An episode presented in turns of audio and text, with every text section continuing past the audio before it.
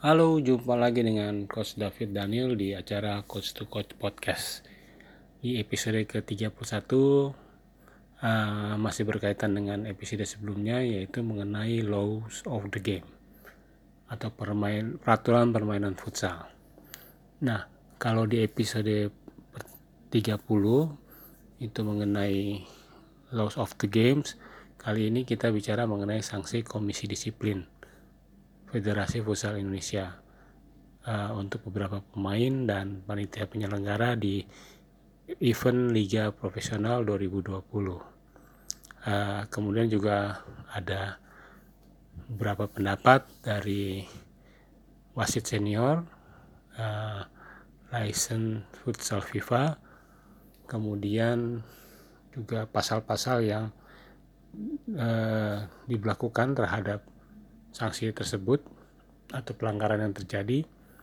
Kemudian kita di segmen kedua kita bicara mengenai hasil pertandingan Liga Pro eh, pekan kedua grup B yang berlangsung di Bojonegoro eh, 11 dan 12 Januari yang lalu. Lalu ada informasi mengenai Liga AFI dan terakhir informasi mengenai kursus lisensi futsal level 1 AFC. Uh, kita akan dengarkan satu persatu. Mari kita simak. Selamat mendengarkan.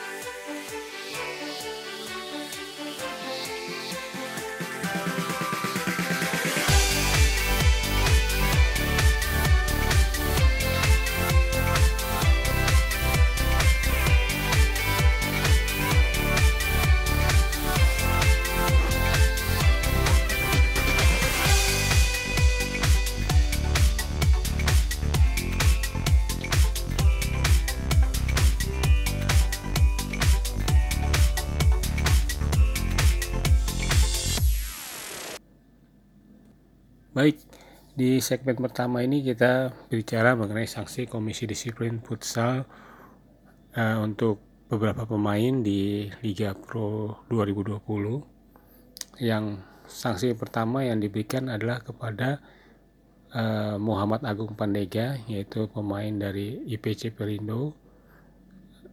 Ya, pemain muda asal Makassar ini yang juga ex timnas futsal U20 dikenai larangan bermain ya, oleh sang oleh Komisi Disiplin akibat aksinya pada laga IPC Pelindo melawan Kancil BPK. Saat itu Muhammad Pandega tertangkap kamera menginjak pemain Kancil Muhammad Hardadi yang terjatuh setelah melakukan duel. Akibatnya sang aksinya tersebut Pandega diberi sanksi dua kali larangan bermain Demi, dengan demikian sanksi ini tidak bisa dibandingkan oleh yang bersangkutan karena tak lebih dari dua kali larangan bermain. Atas hukuman ini, Pandega dipastikan melewatkan pekan kedua grup B PFL 2020 yang lalu pada tanggal 11 sampai 12 Januari di Gorda Bonsia, Bojonegoro.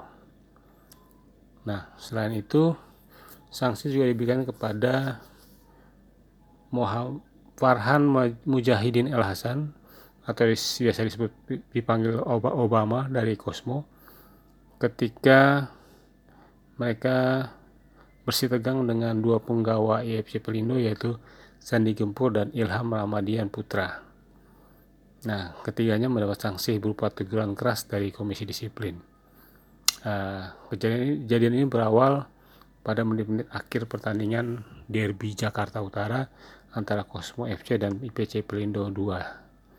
Uh, eh, saat itu Obama uh, saling mendorong, terlihat saling mendorong dengan Firman Ardiansah, pemain IPC Pelindo. Nah, uh, karena tidak suka didorong oleh Firman, Obama memukul tangan dari Firman.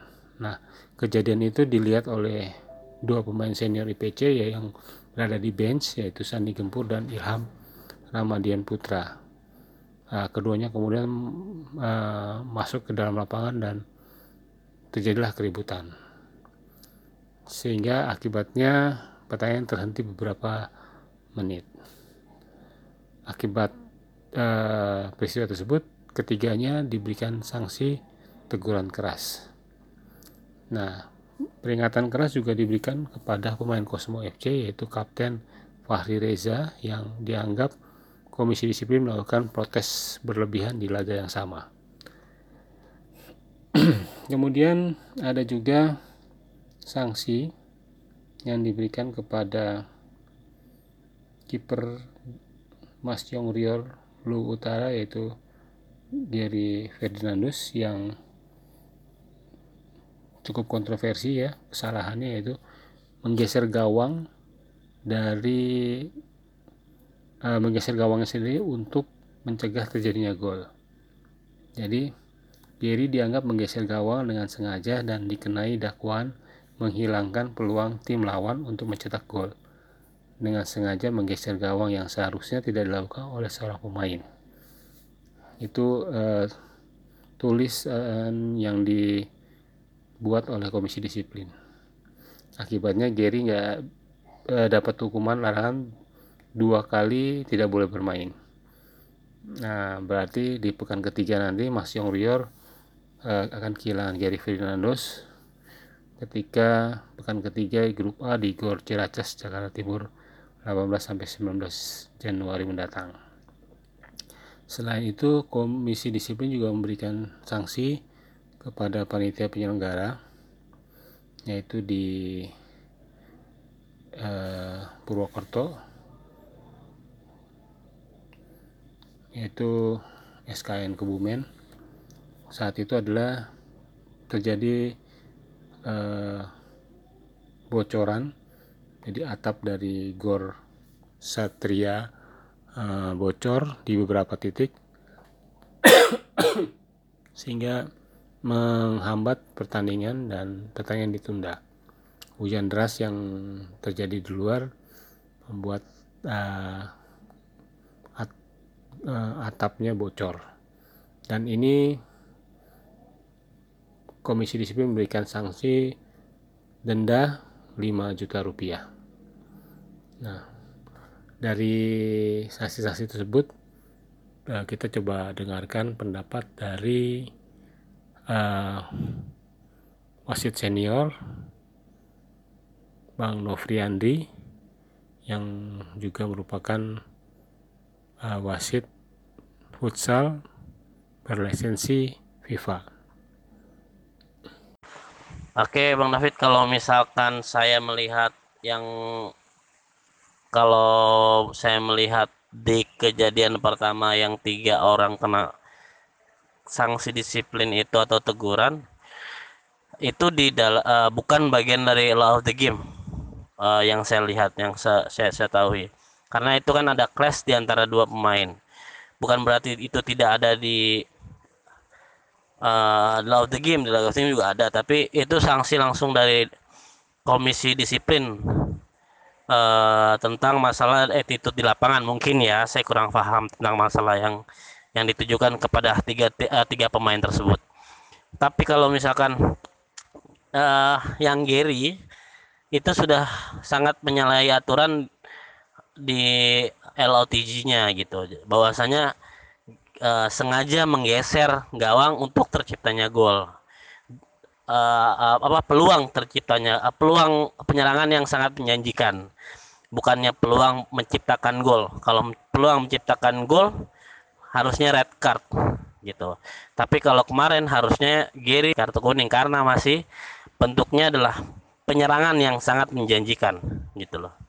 Jadi kalau saya melihat itu yang terjadi. Gary jelas di situ ada kesalahan dalam love of the game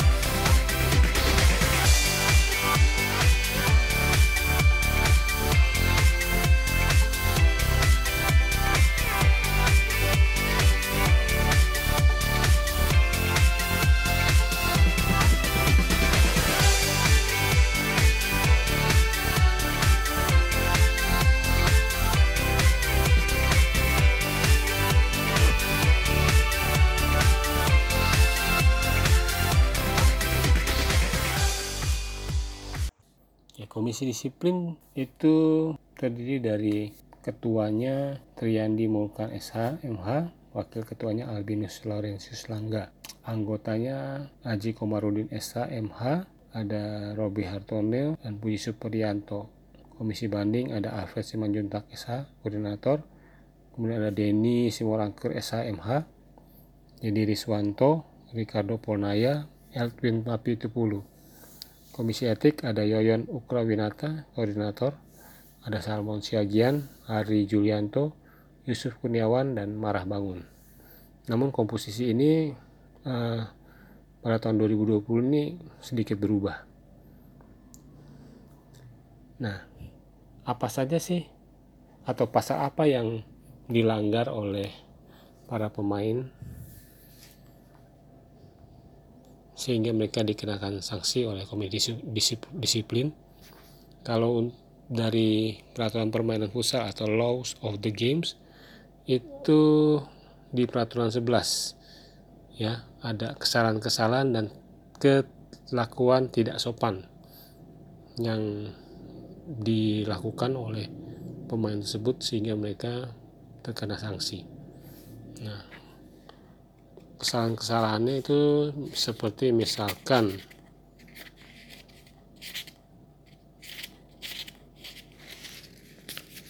menendang atau mencoba menendang lawan, mengganjal atau mencoba mengganjal lawan, menerjang lawan, mendorong lawan meskipun dengan bahunya, memukul atau mencoba memukul lawan, mendorong lawan, menaik ke lawan. Nah, atau bisa juga eh, menarik lawan, meludah pada lawan, melakukan sliding tackle dalam rangka mencoba merebut bola ketika bola sedang dimainkan atau dikuasai oleh lawan. Kecuali untuk penjaga gawang di daerah penaltinya sendiri dengan dengan syarat ia tidak bermain dengan hati-hati kasar atau menggunakan kekuatan yang berlebihan. E, memegang bola secara sengaja kecuali dilakukan oleh penjaga gawang di daerah penaltinya sendiri.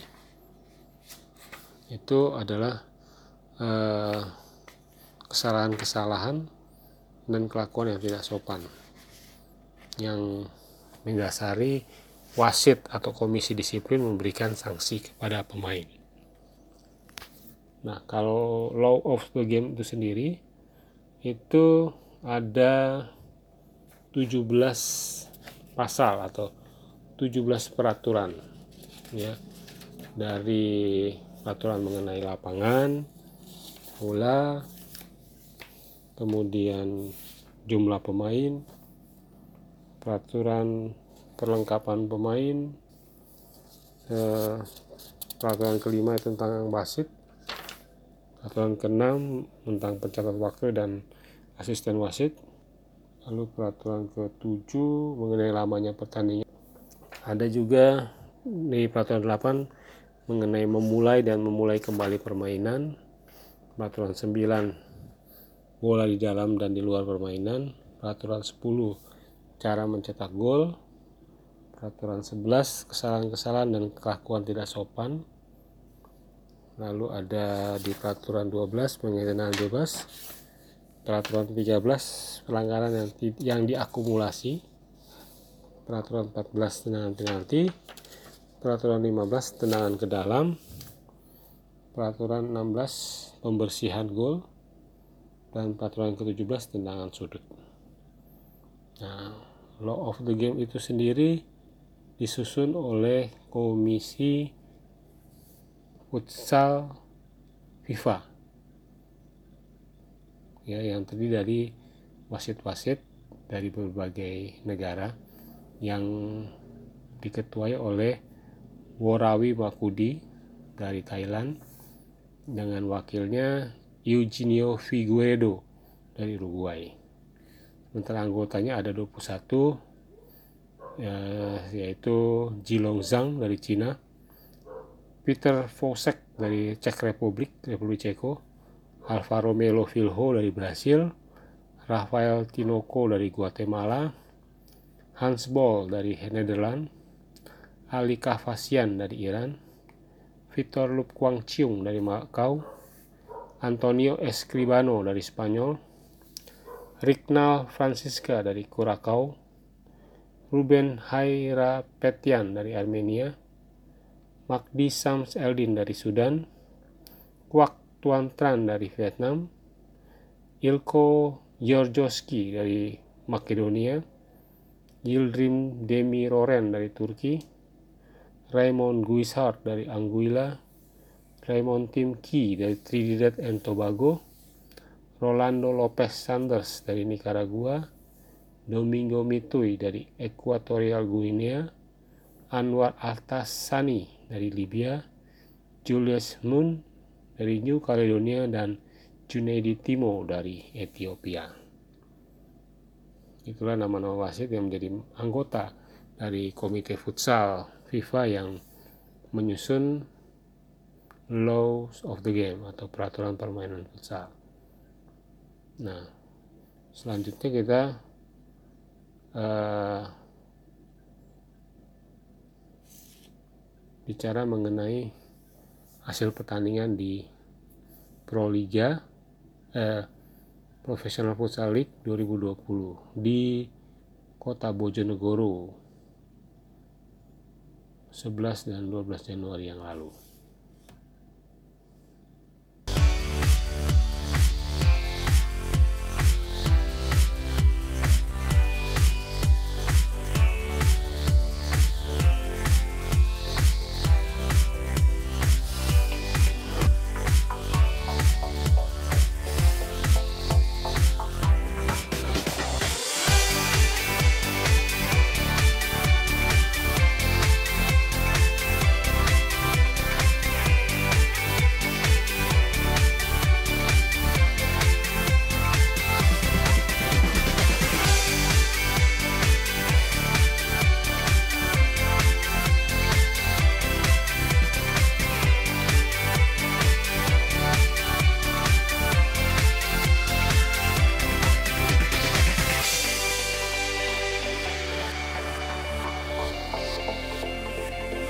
Oke, di segmen kedua ini kita ngomong bicara mengenai hasil pertandingan Liga Profesional 2020 di pekan kedua grup A tanggal 11 sampai 12 Januari di Gorda Bonsia singkatan dari dari Bojonegoro untuk Indonesia. Pertandingan pertama itu dibuka dengan pertandingan pertama yaitu Putri Musirawas melawan Persiba Bantul. Per, bukan bukan. Persiba Female FC yang dimenangkan oleh Persiba Female FC dengan skor 7-0 7 yang diciptakan oleh Febriana 1 gol. Dinar Kartika 2 gol. Dia Putri 1 gol. Nisma 1 gol. Oktavianti 1 gol. Dan Suciana 1 gol.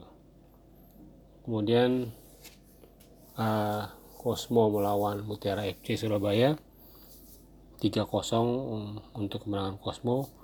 Gol dicetakkan oleh pemain asingnya yaitu Mohsen Montazami. Lalu ada gol bunuh diri Angga Sidik kemudian gol penuntas dicetakkan oleh Reza Yamani. Dan yang berikutnya ada Bintang Timur yang menang atas IPC Pelindo eh, 5-2 Andrian Saruntuboy mencetak satu gol lalu ada Andri Kustiawan dengan dua gol. Karim Masoi ini pemain asing dari Belanda. Kemudian juga Suban Faidasa. Dua gol IPC Pelindo diciptakan oleh Ramadan Zidane dan Kaisar Silitonga nextnya ada pertandingan antara Pansa FC Bantul yang unggul 6-1 atas KJ Jambi. Ya, pencetak gol itu ada Oktavianti dengan 4 gol. Kemudian ada Nadila Ayu dan Wahyu Nawati. Sementara satu-satunya gol KJ Jambi adalah dicetak oleh Sri Rahma. Di pertandingan berikut, uh, Red Manguni Minahasa masih belum bisa memetik poin pertamanya setelah ditakluk 4-3 dari SKN Kebumen. 4 gol SKN Kebumen diciptakan oleh Muhammad Sanjaya, Samuel Eko, uh, pemain asingnya Facundo Skitterman lalu dengan dan lalu satu gol lagi ada oleh Aditya Muhammad. Sementara dari Red Manguni Minahasa diciptakan tiga gol oleh Petrus Alvarez Rizky Permana dan Rama Ramdhani di pertandingan terakhir di hari Sabtu 11 Januari 2020 Kancil BBK menang 3-2 atas Bang Sumut Tiga gol kancil BPK diciptakan oleh Syahril Rianto dan dua gol Rama Radoni. Sementara dua gol dari Bang Sumut diciptakan oleh Andrizal Putra dan Naufal Effendi. Di hari kedua, eh, tandingan pertama antara Pansa FC Bantul melawan Persiba Female FC yang dimenangkan oleh Persiba Female FC dengan skor 5-1. 5 gol Persiba Female FC diciptakan oleh Dinar Kartika, kemudian 2 gol oleh Nisma Fransida, eh, dan 2 gol lagi diciptakan oleh Suciana Yuliani dan Rani Mulyasari. Sementara satu-satunya gol dari Pansa FC diciptakan oleh Dwi Apriliani. Pertanyaan berikutnya, Cosmo harus mengakui kalah dari SKN dengan skor 3-7 uh, pemain asing dari Cosmo Mohsen Montazami mencetakkan gol keduanya. Uh, juga Reza Yamani mencetak gol kedua. Dan Sat Wahid Saf, Safi itu mencetak gol perdana juga. Pemain salah satu pemain asing dari Cosmo sementara 7 gol yang diciptakan oleh SKN FC Kebumen yaitu Guntur Sulistyo dengan hat-tricknya. Lalu ada Samuel Eko, Yusuf Aka, Aditya M. Rashid dan Facundo.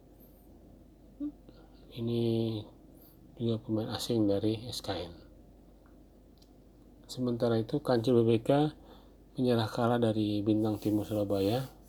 Dua gol Wahid Setiawan tak mampu membuat BBK menang atas BTS Sementara BTS dua gol disediakan oleh Adian satu gol, lalu Andri Kustiawan dan Syawiki Saud. Uh, di sektor woman atau putri, Putri Musi Rawas mencetakkan poin pertama dengan menang 3-0 atas KJI Jambi. Tiga gol diciptakan oleh Rika Mai, Dianti Ajeng, dan Ariandi Kristiana. Nah, di laga berikutnya ada Red Manguni kembali kalah kali ini oleh Mutiara FC 5-3. 3 gol Fahrudin Puji eh, menjadi hat-trick bagi pemain tersebut dan dua gol lagi oleh Catur Satriawan. Sementara Andri Caniago dengan dua gol dan Desi Permana eh, tak mampu membuat atau menyamakan kedudukan dan atau mau mendapatkan poin bagi Red Manguni. Kejutan terjadi di pertandingan terakhir yaitu Bang Sumut menang tipis 3-2 atas IPC Pelindo. 3 gol dari Bang Sumut diciptakan oleh Febi Perdana, Sari Tua, dan Ansari Karmada. Sementara dengan IPC Pelindo diciptakan oleh Sarial Tribakti dan Muhammad Rifai. Uh, Ardian Sarutuboy menjadi player of the week dengan gol-golnya. Yaitu gol comebacknya dia ketika lawan IPC Pelindo dan gol dua gol ya ketika melawan tim Kancil BPK. Sementara untuk sektor putih ada Dinar Kartika, pemain dari Persiba Female FC dia mencetak hat-trick di match ke-7 dan 8 WPFL 2020 di Bojonegoro. Nah, untuk klasmen grup B sampai pekan kedua ini Bintang Timur Surabaya masih teratas dengan poin 12 disusul oleh Kebumen FC SKN Kebumen sama-sama nilai 12 hanya selisih gol uh, eh, SKN FC uh, lebih sedikit dibanding Bintang Timur Surabaya.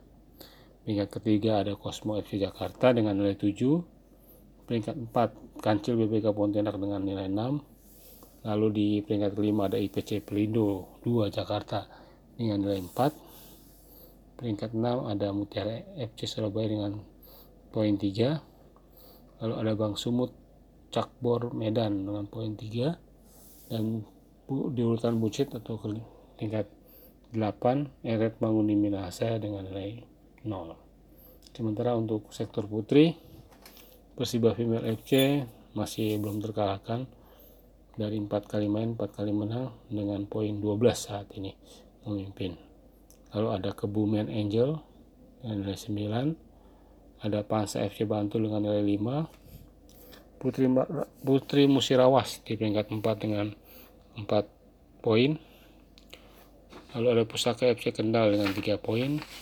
Netik Ladies Soreang ya ya Soreang dengan satu poin dan KJI Jambi dari empat pertandingan belum satu pun meraih poin. Uh, untuk top skor sementara di grup B. 7 gol Andri Kustiawan dari BTS Bintang Timur Surabaya. Lalu ada Sahril Rianto dari Kancil BBK kemudian Rizky Permana dari Red Manguni Minahasa. Dan Samuel Eko dari SKN Kebumen. Ketiga pemain ini mencetak sama-sama 3 gol.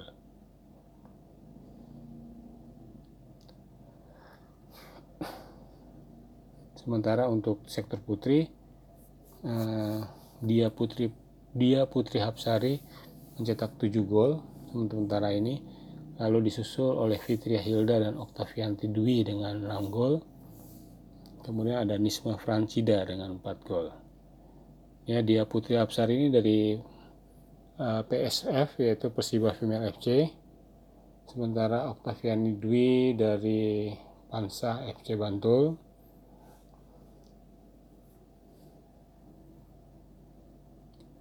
Sementara itu dari hasil Liga Pro 2020 kemarin yang pekan kedua grup B uh, pelatih Kensuke Takahashi kemudian memilih 20 pemain untuk uh, diseleksi persiapan uh, eh, AFC Championship 2020 di Turkmenistan.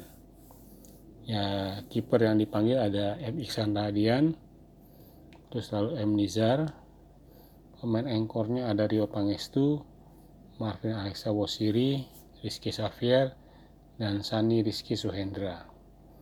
Alanya atau flank ada Adian Sanur, Bambang Bayi Saptaji, Ardiansah Boy, M. Iqbal Iskandar, Firman Ardiansah, San Randi Satria, Sauki Saud, Guntur Sulistyo, dan Muhammad Saifullah. Sementara pivot ada Sahidan Syalubis, Andri Kustiawan, Suban Faidasa, Samuel Eko Putro, dan Evan Sow Milena. Untuk musim 2019-2020 ini sudah ada 28 wilayah yang menyelenggarakan uh, kompetisi atau liganya yaitu dari Bekasi, region Bekasi, ada kabupaten kemudian region Kabupaten Bekasi, Jakarta 3, Jakarta 4, Jakarta 5, Depok 1, Depok 2, Bandung 1, Bandung 2, Bandung 3, eh, region Karawang, Balikpapan, Jayapura, region Palembang 1 dan region Palembang 2, Lubuk Linggau, Medan 1, Medan 2, Serang, Tangerang 1, Tangerang 2, Mataram, Sulsel, so, region Sukabumi 1, Sukabumi 2, Kebumen, East Java, dan Madura. Yang sedang dalam proses akan berjalan musim ini yaitu Jakarta 1, Jakarta 2, Bogor 1, Bogor 2, Banjarmasin, Subang, Bandar Lampung, Batam, dan Banda Aceh. Itu dari Liga AAV. Sementara informasi mengenai uh, apa namanya pelatihan futsal ya lisensi level 1 AFC itu akan diadakan uh, di Wisma Taruna Bandung sampai 9 Februari level 1 AFC ya, kursus pelatih futsal. Dengan biaya 7000 eh 7000 biaya 7 juta sudah termasuk penginapan 3 set seragam ATK dan 3 kali makan. Kontak pesannya bisa hubungi saudara coach Bisuk di 0852 2011 8751 saya ulangi di 0852 2011 8751 oke nah, itulah segmen atau episode ke-31 mengenai eh, sanksi Komisi Disiplin Futsal kepada beberapa pemain dan panitia penyelenggara. Uh, semoga bermanfaat dan uh, peraturan permainan dapat dipahami oleh semua pemain atau semua unsur atau elemen selain pemain, pelatih, ofisial, penonton, uh, semua paham tentang peraturan permainan. Oke, itu saja. Terima kasih. Salam futsal Indonesia.